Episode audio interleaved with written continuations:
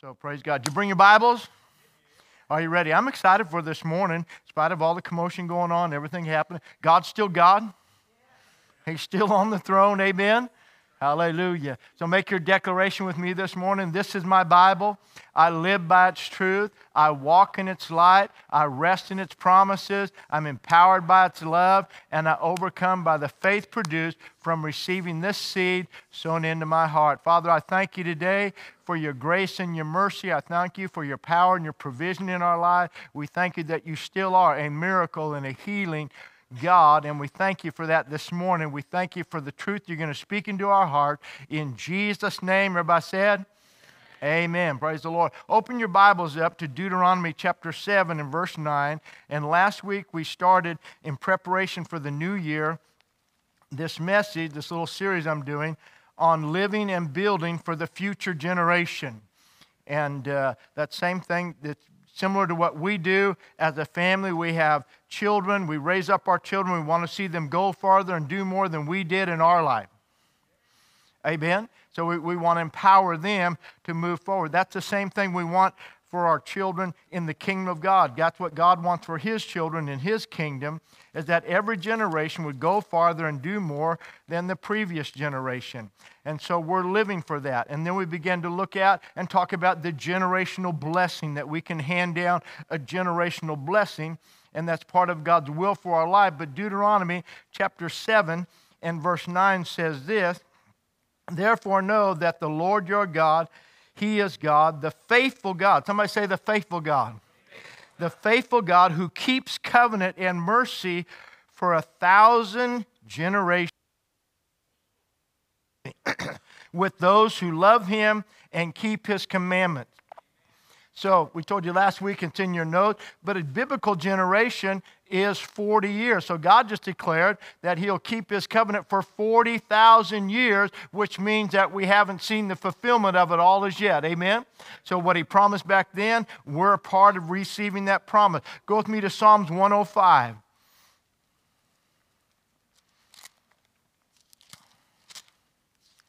Now, if you're a young person here this morning, you should be excited because I'm preaching for you to get a whole lot in your future.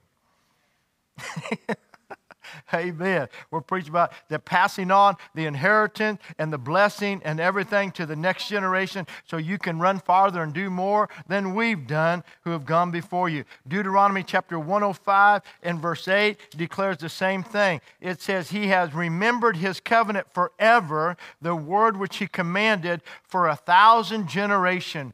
God has remembered his covenant. And the Bible says, the Lord told the prophet, says, Put me in remembrance of what I said. Remind me of what I've said, because I've said it to you, and it is to you. Remember what Peter said on the day of Pentecost? He said, The promise is to you and to your children and to your children's children and to as many as are afar off. Amen. So we get in that, we're, we're in that far off crowd. Amen. So think about that. So look at your outline with me as we go through this. God thinks, plans, and builds generationally. He keeps his word, as we said, to a thousand generation or 40,000 word. So our question is, as we're moving into a new year, how far ahead are we thinking? Well, I'm just waiting for lunch right now.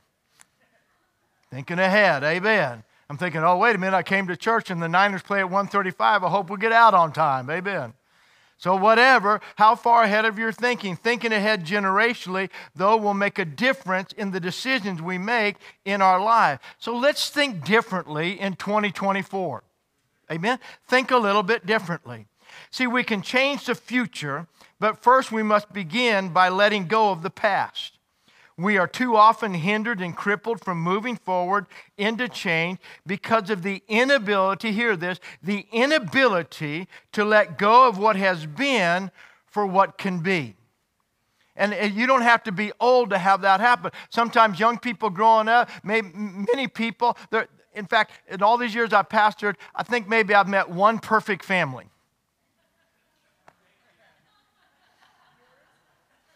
Amen. No, I'm lying. I've never met a perfect family. Every family has issues. And so we're growing up, and even in our youth, if we hold on to the issues of our childhood and what we grew up, so many of us, maybe you're like me, you came out of a broken home, your parents divorced, you were separated, you have ang- separation anxiety, have all that stuff. But we can allow, even as young people, you can have a past that will hinder you from your future, and, and you haven't even lived very long yet. So you have to be able to let go of what has been for what can be. Everything God does in our lives is future focused, so we have to have that same focus. We are to be living beyond ourselves in order to change our future. And we can do it and we can impact our future generations as well. If we choose to live beyond ourselves, we can impact a future generation. Last week I gave you these four keys to being able to do that. First, we must have a commitment to believe in the next generation. As we look out today, and every generation has done that, every generation has looked back at the emerging generation and thought they had lost their minds. You look at the, the changes of fads and everything else. I mean, I remember back when, when Elvis Presley was on Ed Sullivan. Amen. And, and they wouldn't show him from the waist down because he was twisting while he sang. That's so wild. You can't perform, you can't do that, you can't be on there. But now, how many know that's nothing compared to what we've seen over the last decade? And so you think, but you have to be able to believe in the next generation. You have to be able to believe in them. God has always believed in the next generation, and He's always planned with them in mind. He has no problem using young people. Amen. And we need to have that same faith and that confidence in the next generation. Young people, let God stir your hearts to answer his call. Every young person in here, let God speak to your heart about answering his call upon your life. The most exciting life you can live is living a life devoted to God. And I gave you these three words last week that describe youth and those who desire to stay young. Does anybody desire to stay young besides me? Amen. Uh, D- Danny Gokey came out with a song years ago called My Best Days Are Ahead of Me. Amen. Amen. So that age is just a number. Praise the Lord. And so, my best days, and that needs to be your idea. My best days are always ahead of me. And that ties into our message today. Always keep looking forward because God has more for you in front of you than what you had behind you. Could you shout amen? So, how do I do that? What are three attitudes of young people? Wonder, number one, they're extreme. They go beyond what we have done and they do things at a crazier level than we have done, but that's all good. What does that mean? They, they do things that stretch your comfort zone. And one thing that happens in church that keeps the church from staying young is that we get into comfort zones of religion. We like it. We don't like the music to change. We don't like things to change. The world around us is changing, but we don't want change to come into this building. So we fossilize and we crystallize and we cut ourselves off from the next generation of godly leaders. Are you doing all right? Then you have to be experiential, being hungry for new things, especially when it says, don't do this. And that especially in religion. Don't do this. Don't try this. Don't go there. No, just go there and just be brave in God. Thirdly, you have to be eccentric. You have to be eccentric, which means being off center from the way of doing things. Be a little bit out of the norm when it comes to new styles and approaches that go against the style of routine of the past that others have come to idolize. So many times we idolize things that we had experiences in the past. God moved here, He did things. In our home church, my pastor, God gave him a revelation in the late 70s on the prophet and the minstrel and he began teaching on the prophet and the minstrel, or the minstrel and the prophet, where David would play and, and, and drive away the evil spirit, and the anointing would come, where the prophet said, Bring me a minstrel. Uh, uh, uh, Elisha said, Bring me a minstrel that he may play. And as the minstrel played, then the prophetic was released. And Pastor got a revelation on that, and he taught on that. And then what happened is, is it, that God gave him that. It had a season there at New Life, and the truth still remains, though. But people would go up and try to reproduce what they had there. And you can't walk a war in another man's army. You have to walk in the revelation that God has from you. You learn from that and you glean from that, but you need to ask God what He wants to do through your life. Are you doing all right? And so, in that, but brotherhood was thought, man, you're just way eccentric. You're way out there on this. Because what he did, we turned church totally around. How many remember the days when you had Sunday school and then church? So you went to church at, at like 9:45. You had opening exercises, and we sang a few little songs, and all the kids were in. And then we released all the kids to their Sunday school classes. And then from 11 to 12, you had church.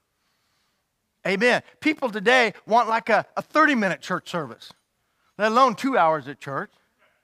Amen. And and but, but anyway, so so you would come in. So brotherhood, he turned that around. He says, "This is what I'm going to do. I feel like this is what the Lord said." He says, "I'm going to teach in in the Sunday school hour. We're going to teach, and then in the in the church hour, in the 11 o'clock hour, we're just going to let the minstrels play, and we're going to wait on the Holy Spirit."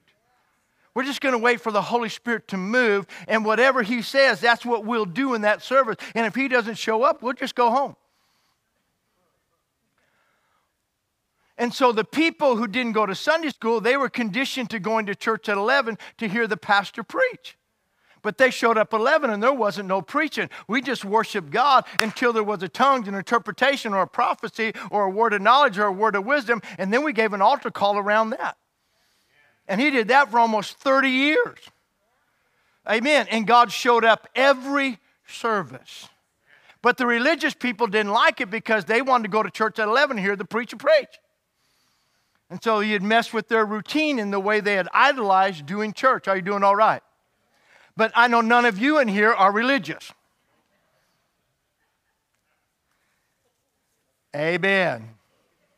So you, you have to be, you, you have to be, have those areas. Be eccentric in your walk with God. Secondly, we talked about take the opportunity to change the future. Every one of you in this room has the opportunity to change your future.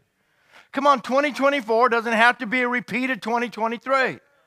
Amen. You can change your future. How? By allowing your life to be cut off from the past you came from. Amen. We can choose that in our own life. Thirdly, if we think generationally, it gives us courage and motivation in serving our own present generation. It says of David in Acts 13 36, for David, after he had served his own generation by the will of God, fell asleep and was buried with his fathers and saw corruption. But Jesus was buried, but he didn't see corruption. He was raised. So you and I, though, but it said that David served his generation, and in his generation, he made provision that he passed on to his son Solomon and the next generation, and they built more and did more than David had done and expanded the kingdom further than he had done. Amen?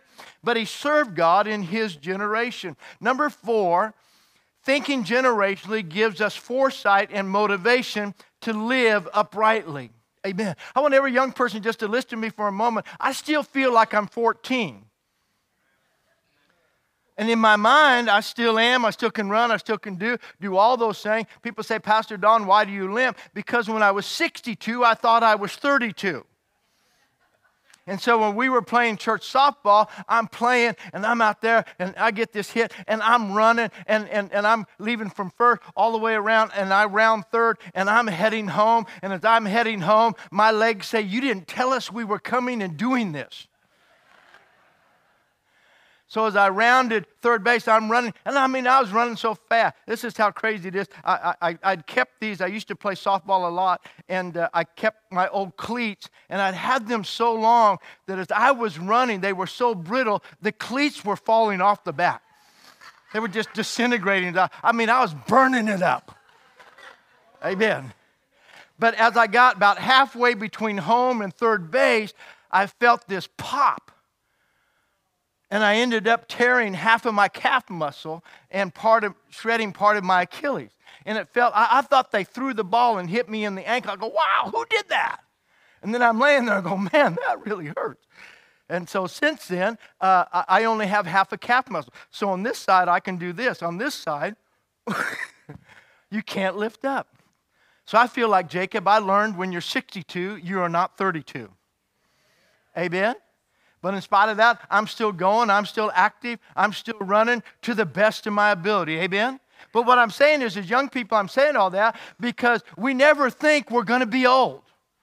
And young, the, the, the, emerging generation, when you look at old people, oh man, they're, they're old. But it, you wake up tomorrow and you're us. You're here. It seems like, wow, how did I get to here? I never thought I would be 70, but we're here. Amen. But what are you going to do moving forward? Amen. So keeping your eyes and living and thinking generation. So thinking generation gives us foresight and motivation to live uprightly. Go to Psalms 112. You're there in Psalms 105 if you stayed there. But Psalms 112, we read this last week, but I want you to hear it this morning again. This is God's promise to us. This whole psalm is a promise. Watch this. A blessing to those who fear God. Listen to how it reads Praise the Lord. Blessed is the man who fears the Lord. Somebody say, blessed. So just think if I walk with God and, and I live in fear and reverential respect for Him, God just says I'm blessed. Blessing will be upon, I don't have to try to get it, I am. So blessed is isn't blessed getting. That, that means you have it. Blessed is the man who fears the Lord, who delights greatly in his commandment. Watch this. His descendants will be mighty on the earth. So if I live and walk with God, now watch this. I'm talking about building the next generation and passing on a generational inheritance. Amen. A transfer of blessing. So, every man and woman in here, if you have children, when you live upright for God, you're positioning them to receive a blessing. Amen. That's the promise of God. His descendants will be mighty on the earth. The generation of the upright will be, somebody say, will be, will be blessed. With wealth and riches will be in his house, and his righteousness endures three weeks. Forever. Unto the upright there arises light in darkness. His, he is gracious and full of compassion and righteous. A good man deals graciously, lends, he will guide his affairs with discretion. Surely he will never be shaken. So you read those verses, and that's when you can stand facing things and you can be like the Apostle Paul. The Apostle Paul listed all the things that came against him, and this is what he said. And none of these things move me. I understand there's opposition. I understand there's going to be challenges, but none of that moves me off of my faith and my confidence in God. That's the way we are too. Surely he will not be shaken. The righteous will be in everlasting remembrance. He will not be afraid of evil tidings. His heart is steadfast, trusting, fixed in the Lord. His heart is established. He will not be afraid unless he sees, until he sees the desires upon his enemies. Glory to God. Watch it. He has dispersed abroad. He has given to the poor. His righteousness endures for how long? Forever. The, his horn will be exalted with honor. The wicked will see it and be grieved. He will gnash his teeth and melt away, but the desire of the wicked will perish. Amen. So, the great way to antagonize your enemies is just to live righteously for God. Amen. Glory to God. So look back at your outline with me. So that's the promise. Be brave and stand tall. So if we live uprightly, which means to be brave and to stand tall in the face of discouragement and temptation, God says that promise belongs to us. So the Bible is filled with examples of generational transfer. Go with me to Exodus chapter 20.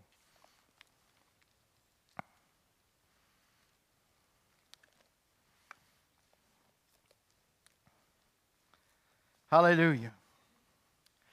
Exodus chapter 20. And look with me, beginning at, well, God's just giving the Ten Commandments. Look at verse 3. You shall have no other gods before me. Verse 4 You shall not make for yourself any carved image or any likeness of anything that is in heaven above, or that is in the earth beneath, or that is in the water underneath.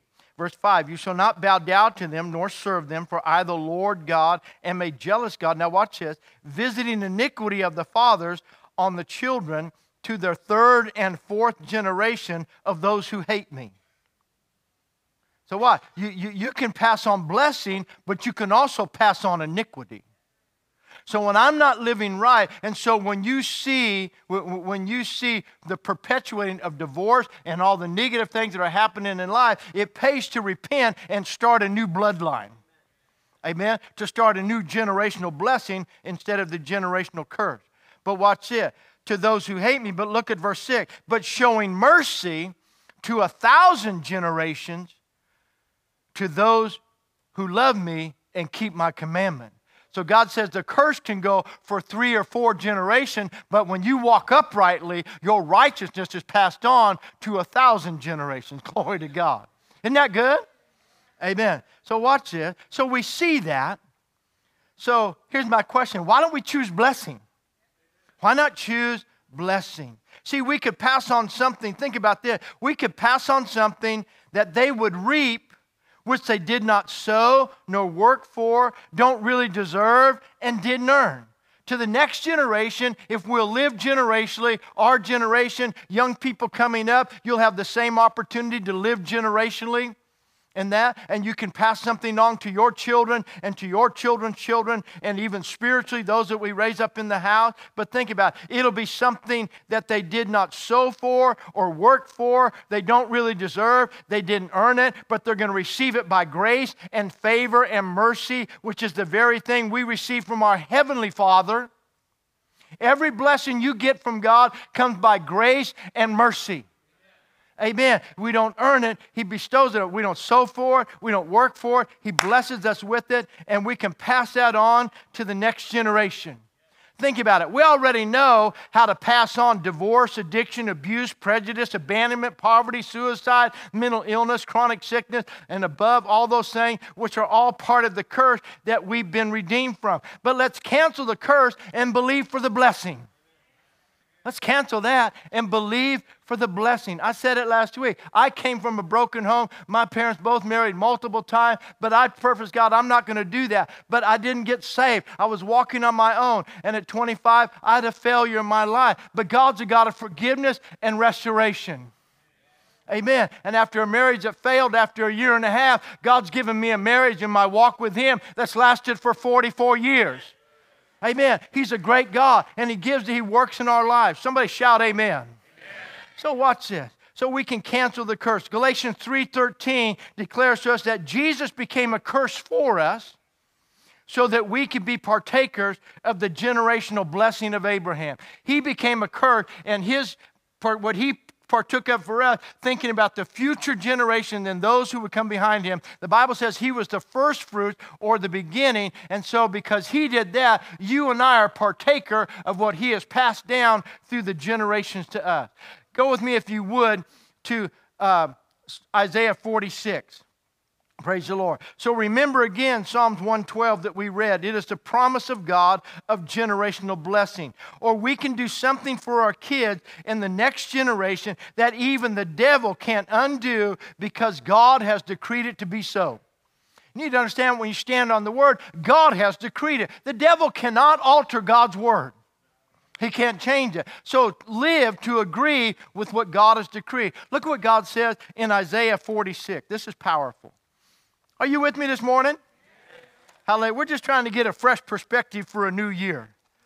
Hallelujah. I don't have a catchphrase. Everybody's been going. Here's a deep phrase for you. Everybody's caught on to more in 24. That took a lot to come up with.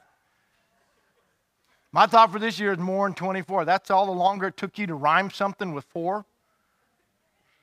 How many God can do something better than rhyming with a number? Amen? So moving forward into a new year. But look what God says in Isaiah chapter 46 and look at verse 9. We're going to read verses 9 through 11. Watch this. Remember this and show yourselves and, and show yourselves, men. Recall to mind your transgression. Verse, that was verse 8. Remember, look at verse 9. Remember the former things of old. For I am God and there is no other. I am God and there is none like me. Watch this. Declaring the end from the beginning so, how does God think generationally? He goes all the way out to the end and comes back to the beginning and declares it and said, This is what I'm going to bring to pass in those thousand generations. Glory to God. Amen. From the end to the beginning, watch this. And from ancient times, things that are not that are not yet, you keep that in mind. Because God's doing some things in our generation that have been held and appointed to this time. Saying this, my counsel shall what? Stand, and I will do all my pleasure.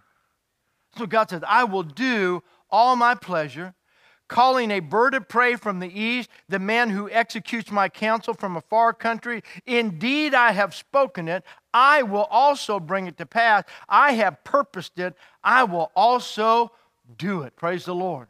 So think when you and I just begin to live. This week I spent time with those who joined me online, and we prayed every morning at 6:30 online on Facebook, and we were, we've been fasting and praying all week and that. And what we're doing, we were reading the Word and praying the Word, reading the Word and praying that Word into our life. Something happens when you read the Word and pray it and sow it into your heart, and then purpose to live by it. Amen. Because I'm, I'm putting into my life the things that God has said and the things that He said. Listen what He said I have spoken it, I will bring it to pass, I have purposed it, I will also do it. And so I'm getting my heart into agreement with the God who said He'll do it. Paul said it like this. Paul said in, in 1 Thessalonians 5, he said, Faithful is he who called you, who will also do it.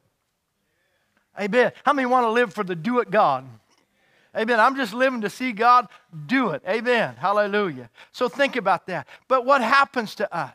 When we hear that, we get faced with circumstances. But you need to remember, God can reverse and change the circumstances to bring to pass what He has declared. He's done it over and over. Your Bible is filled with God changing circumstances filled over and over of examples of him doing it. Think what he can do. He can part the sea, he can stop the sun, he can reverse the sun, he can walk in the fire with you, he can make water flow from a rock. So never give up on your dream because of circumstances or even your age. So many times people reach a certain age and all they think about is kicking back and doing nothing. no, if you're sucking air, you can do something for God. You still have purpose in your life. Think Moses was 80 when God showed up in his life. And he had another 40 years with God. And as he got older, his strength wasn't abated, his natural strength and all that. He was just strong. Think about all these different things that happened. Abraham was 100. Sarah was 90 when they had their child. Amen? Think about that. That's amazing. Amen. Now, watch this. Along with that, Joshua and Caleb were 80 and 85. Joshua was 80 when he went in the promised land. At 85, Caleb said this Hey, I want my inheritance. Give me my mountain. Listen, he says, I'm as strong today as 85 when I came in at 45. When we, I, I walked through the wilderness for 40 years and I came across here, and I'm as strong today as I was then. Give me my mountain. You see, today, too many people want a condo on the beach in Miami. I don't want a condo, I want my mountain. Amen. Nothing wrong with condos on the beach. But that's not my goal in life. My goal in life is to run and pursue God all the way to my end. I want to be running all the day, all the way until I go. Are you with me? I don't want to be rocking I want to be running. Are you doing all right? I believe 2024 is going to be a great year for it to run at a level that we've never run out before. So, what do you do? Quit worrying about what you don't have. So many times we miss out because we don't think we have what we need. We all have enough don't have, including myself, to fill up a New York City phone book. You haven't, there, there's just, there's no end to don't have, but we, what we do have is an omnipotent God who declares what he will do and bring to pass concerning us. It's not about what you don't have, it's about who he is and what he has declared and what he has said he will bring to pass. Come on, that ought to encourage you. Amen. You see, it's of no coincidence that we are here and this is our day and our generation. Remember, God thinks, plans, and builds generationally, and that includes our generation. Amen. Psalm 35, 27, it says this that God takes pleasure in the prosperity of his servants. Blessing you pleases him, making you pleased him, revealing his will pleases him. Ephesians 1 9. He takes pleasure in his people. Psalms 147, verse 11. Jesus said in Luke 12, It is the Father's good pleasure to give you the kingdom. Amen. So when you think about what you don't have, just remember God's promised you to give you His kingdom. How many know His kingdom has everything you need? Praise the Lord. So think about that. The sign of new believers and new converts and new Christians is that we think God is for me. God's here, He's working for me. But the sign of maturity as we walk a little further and learn about God is that we know that I am for God. I'm for God. And what does that mean? It means that we were made for God and we are here on assignment and created for purpose. Are you with me? See, every person understands that we're hardwired on the inside with the sense of an assignment attached to our lives. And so we're trying to think. People try to find what's the meaning of life? What am I here? What am I supposed to do? For, we to, for us to have that question on the inside of us, it means that there's something inside of us driving us with a sense of purpose beyond just breathing and taking up space. Think about that. But what does it say? You're not a procreative mistake. Nobody is here as a mistake. Amen? Nobody is an accident of existence. God, regardless of how you got here, how many know who James Robison is? You ever heard the minister James Robison? Anybody? So, but he was his his mom uh, gave him up and actually had him aborted, and he was rescued from an abortion and given up for adoption. Has become one of the most influential ministers of his generation. He went from being boarded and abandoned to speaking to presidents and reaching nations for God. So, regardless of how you got here, he was a, he was a product of rape. But what do we say? What do we so? What? He was a product of rape, given up in an abortion, abandoned through an abortion, and left and found and then raised, and now has changed his generation. He served God in his generation, has been a counselor to presidents, spoke to national leaders around the world, and has outreach and ministry that has gone global. But in our world standard, he was a mistake. No, he wasn't a mistake. See, don't be upset because of the door you came in through. Don't let your door of entrance into life cancel your purpose in God. Are you doing all right?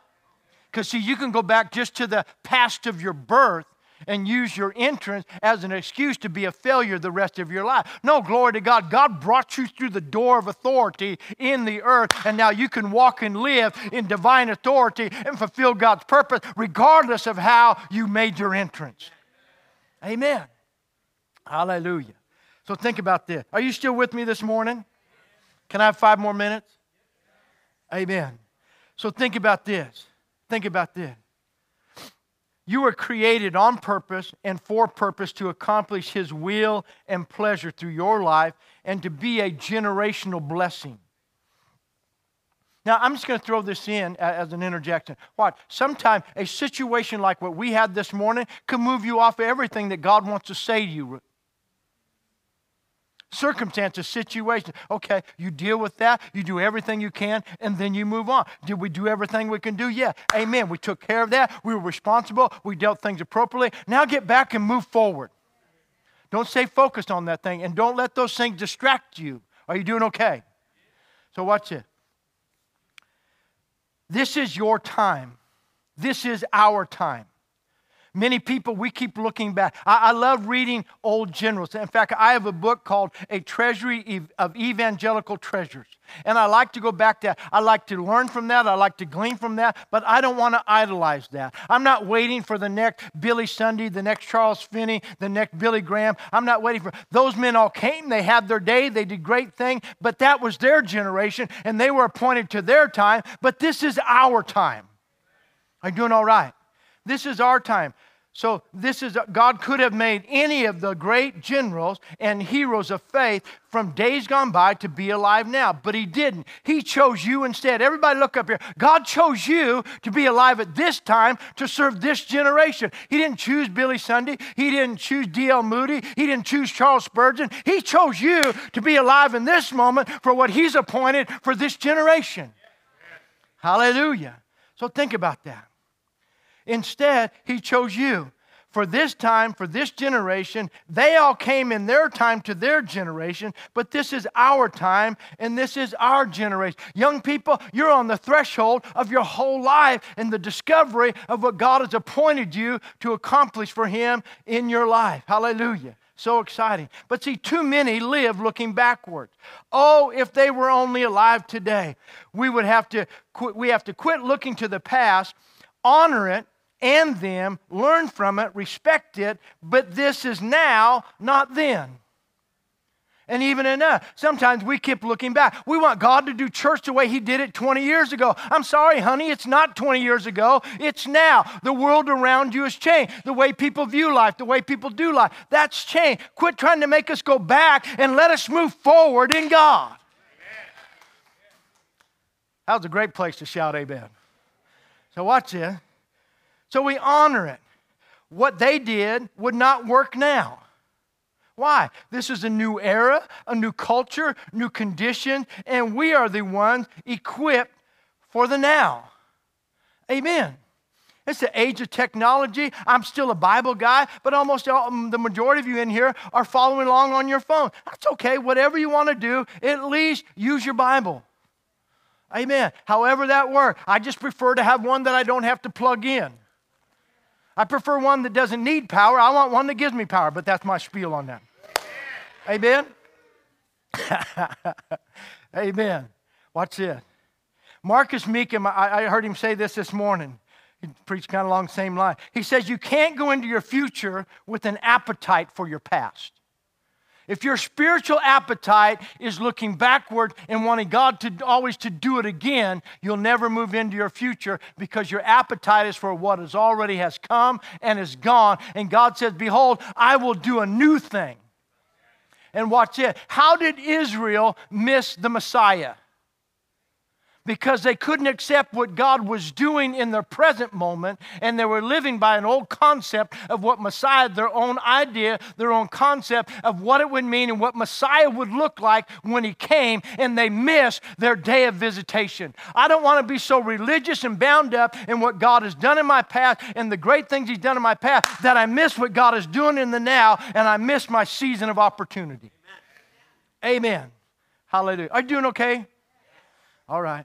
So, looking backwards at their day and even past days in our lives will cause us to miss out and not be able to see what God is doing now. There are things that God has declared from the beginning of time that are to be accomplished now in our time. Young people, that's so exciting. God has things for you that are yet to be done. And if you'll say yes to God with your life, He'll do amazing things through your life. When I said yes to God, I had no idea of the things that He would use me to do. I had no idea that I would travel to other nations and preach the gospel. I would have no idea of the connections and the relationship that God would give to me and the things would be able to be a part of just by saying yes to Him with my life. You have no idea of what God has prepared for you to do for Him through your life. But just say yes. Amen. So think about that. Go with me to Ecclesiastes chapter 9. Hallelujah. Ecclesiastes chapter 9. I said Ecclesiastes. I forgot to put the rest of it on there.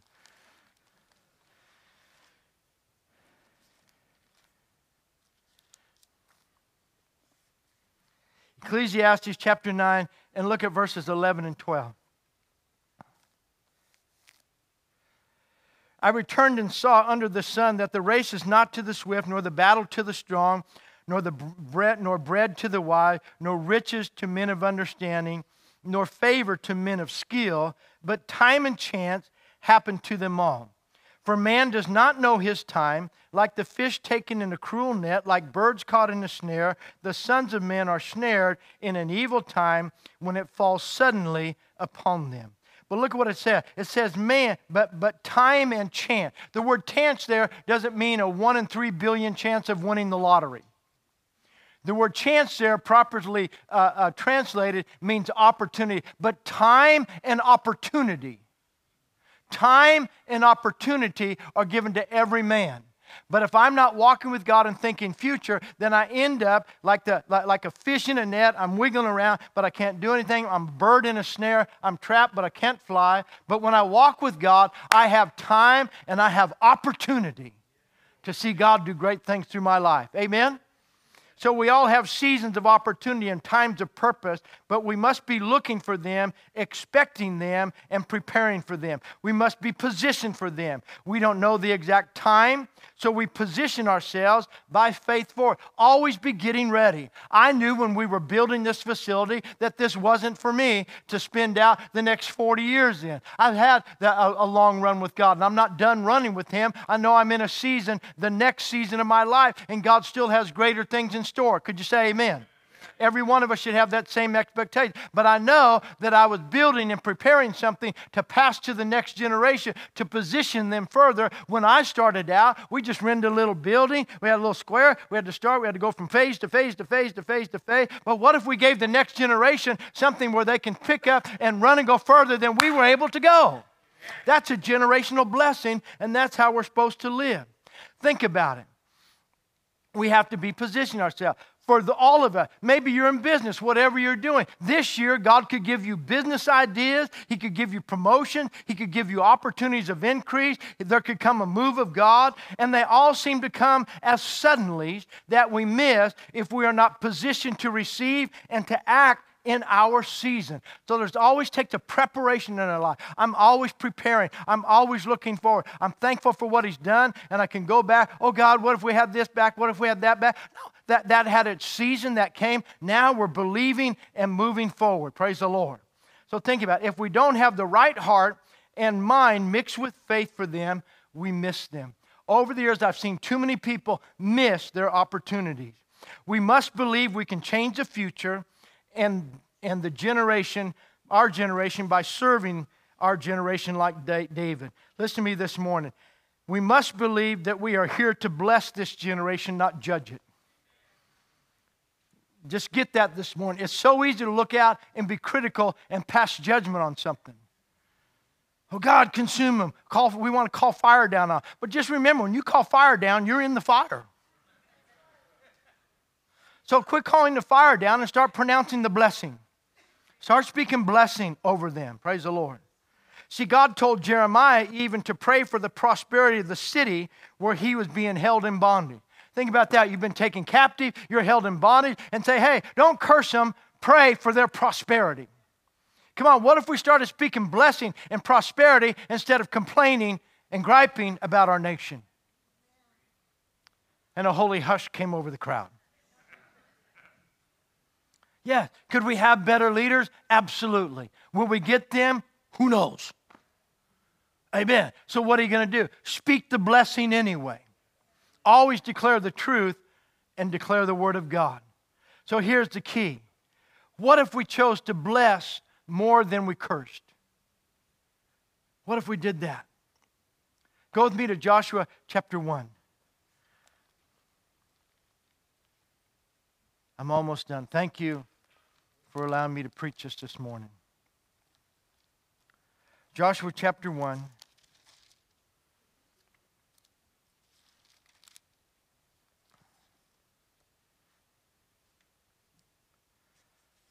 Verse 1 through 3. After the death of Moses, the servant of the Lord. So Israel's had this great leader that's brought them out of bondage, led them through the wilderness, and brought them to the threshold of the promised land and now it's their time to pass over. But the only problem is Moses died. The guy that brought them out is not the guy that's going to take them in. Amen? I remember when my pastor passed away, I was asked to go back and preach at our home church. And Brotherhood, like me, pastored there over 30 years. This is our 35th year of pastoring this church. But there'll come a day when I'm not here. And people have to allow me, if you would, don't get this, I'm not doing this soon. I'm speaking allegorically, hypothetically. But when somebody dies, you have to let them die. When somebody passes, you have to let them pass. When transitions come, you have to let the transition take place. Are you listening to me? So this is what it said. God, God, God says to Joshua, look what he said. It says, Moses died, and it came to pass that the Lord spoke to Joshua, the son of Nun, the assistant, saying, Hey, Moses, my servant, is dead. How many know that God didn't speak that as information? God's not, he knew he was dead. He said, Moses, my servant, is dead. He wasn't speaking it for information, he was speaking it for inspiration. Inspiration.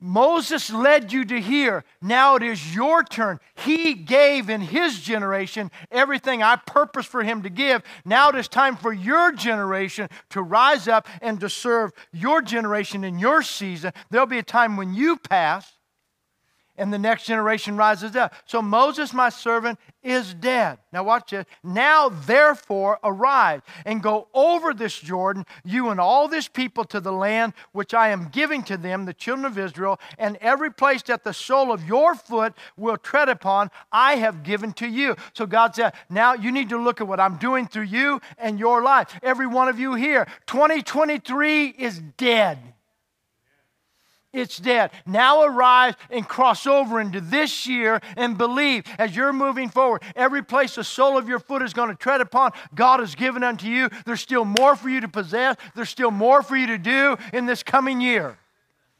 Amen. So, watch this.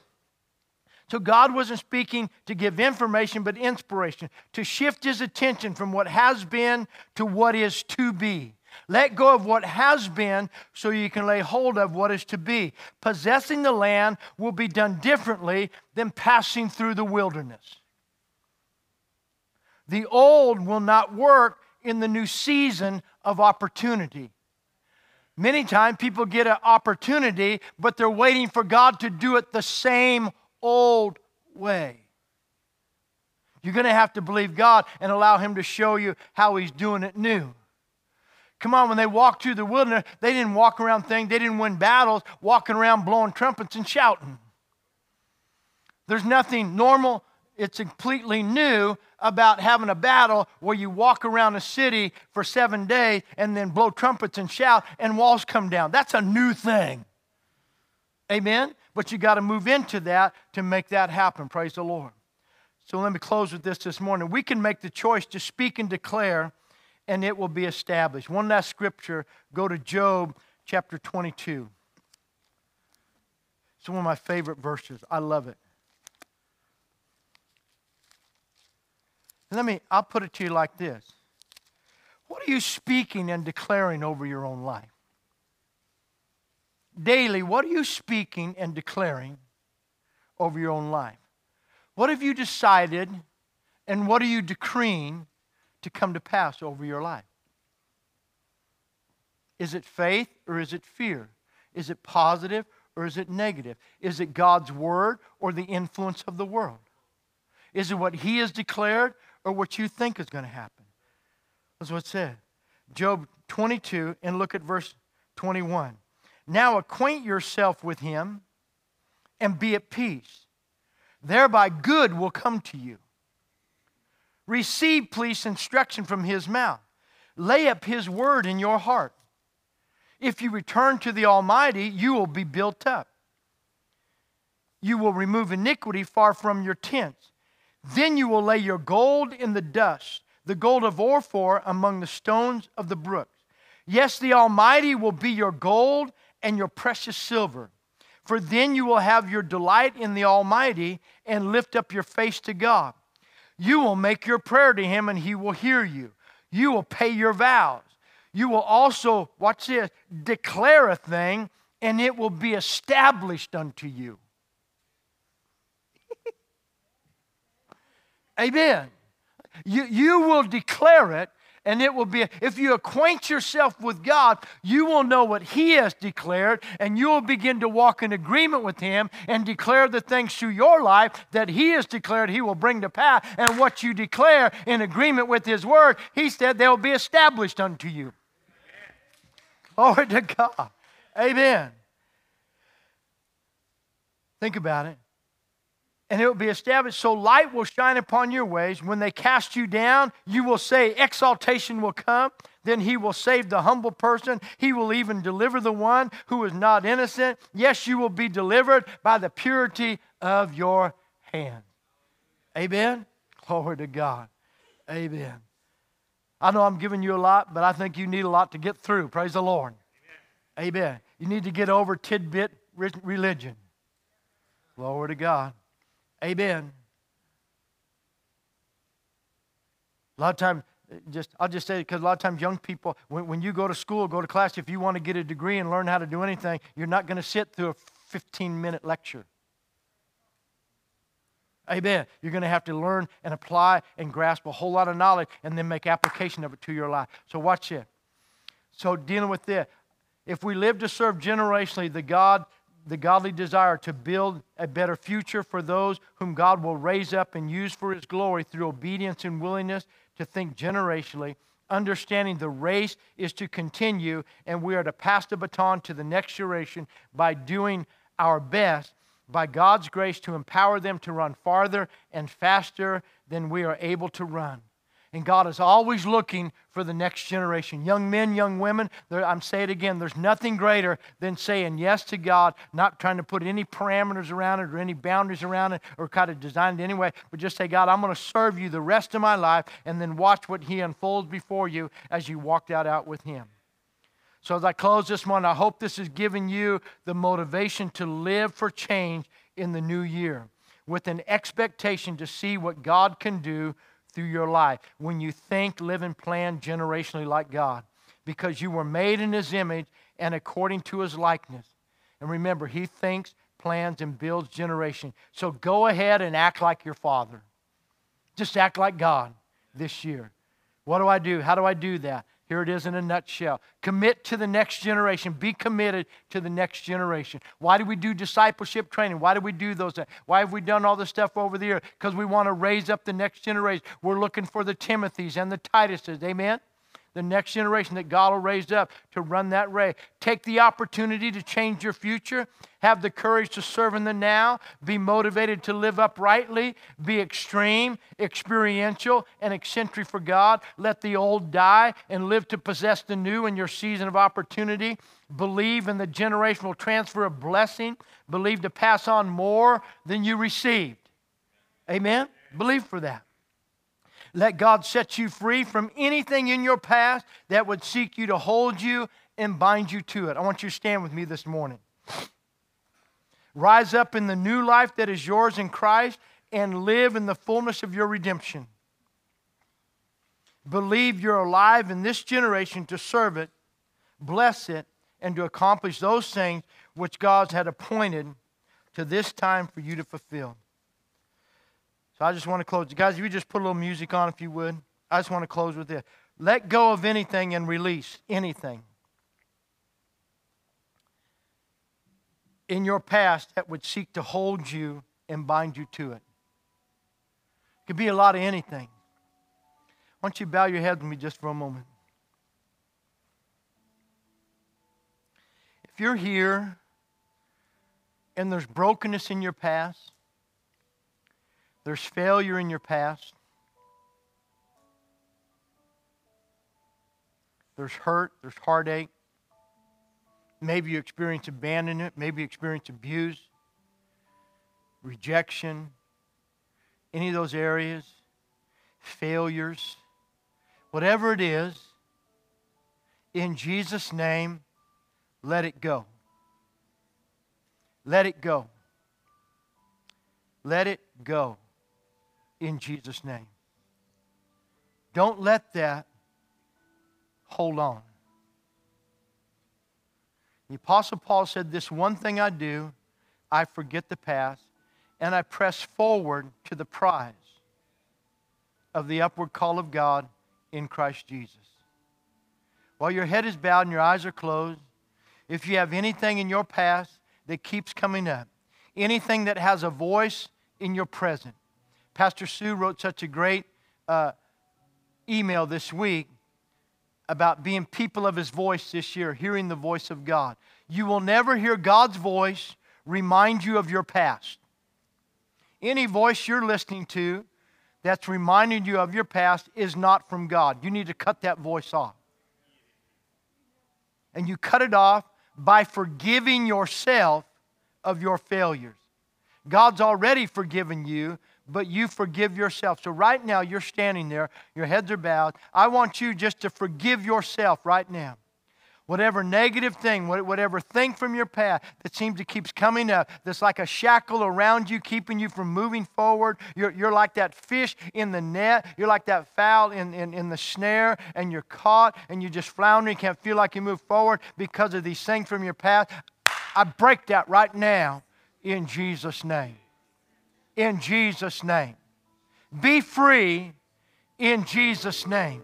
Your past will no longer hinder you. Those chains will no longer hold you. God is setting you free this very moment because He has a season appointed for you in 2024. He has things that are appointed to this time in your life that He wants to accomplish through you. And if you can hear the word of the Lord this morning, He's brought you to this moment, to this hour, in this place to set you free in Jesus' name so that you can move forward and be beneficial to your generation. He appointed you for now. This is your time in His eternal purpose, and He set you here to accomplish His purpose through your life. So you're going to rise up in the strength and the power of the Lord God Almighty. You're going to walk by might, you're going to walk by His strength, you're going to be equipped with His anointing, and you're going to be able to do what He has called you to do and purpose to do in your life, and it will come to pass, and you're going to have the faith, you're going to have the courage, and you're going to have the boldness to a degree, to agree and to declare it in this season in Jesus' name. And somebody said, Amen.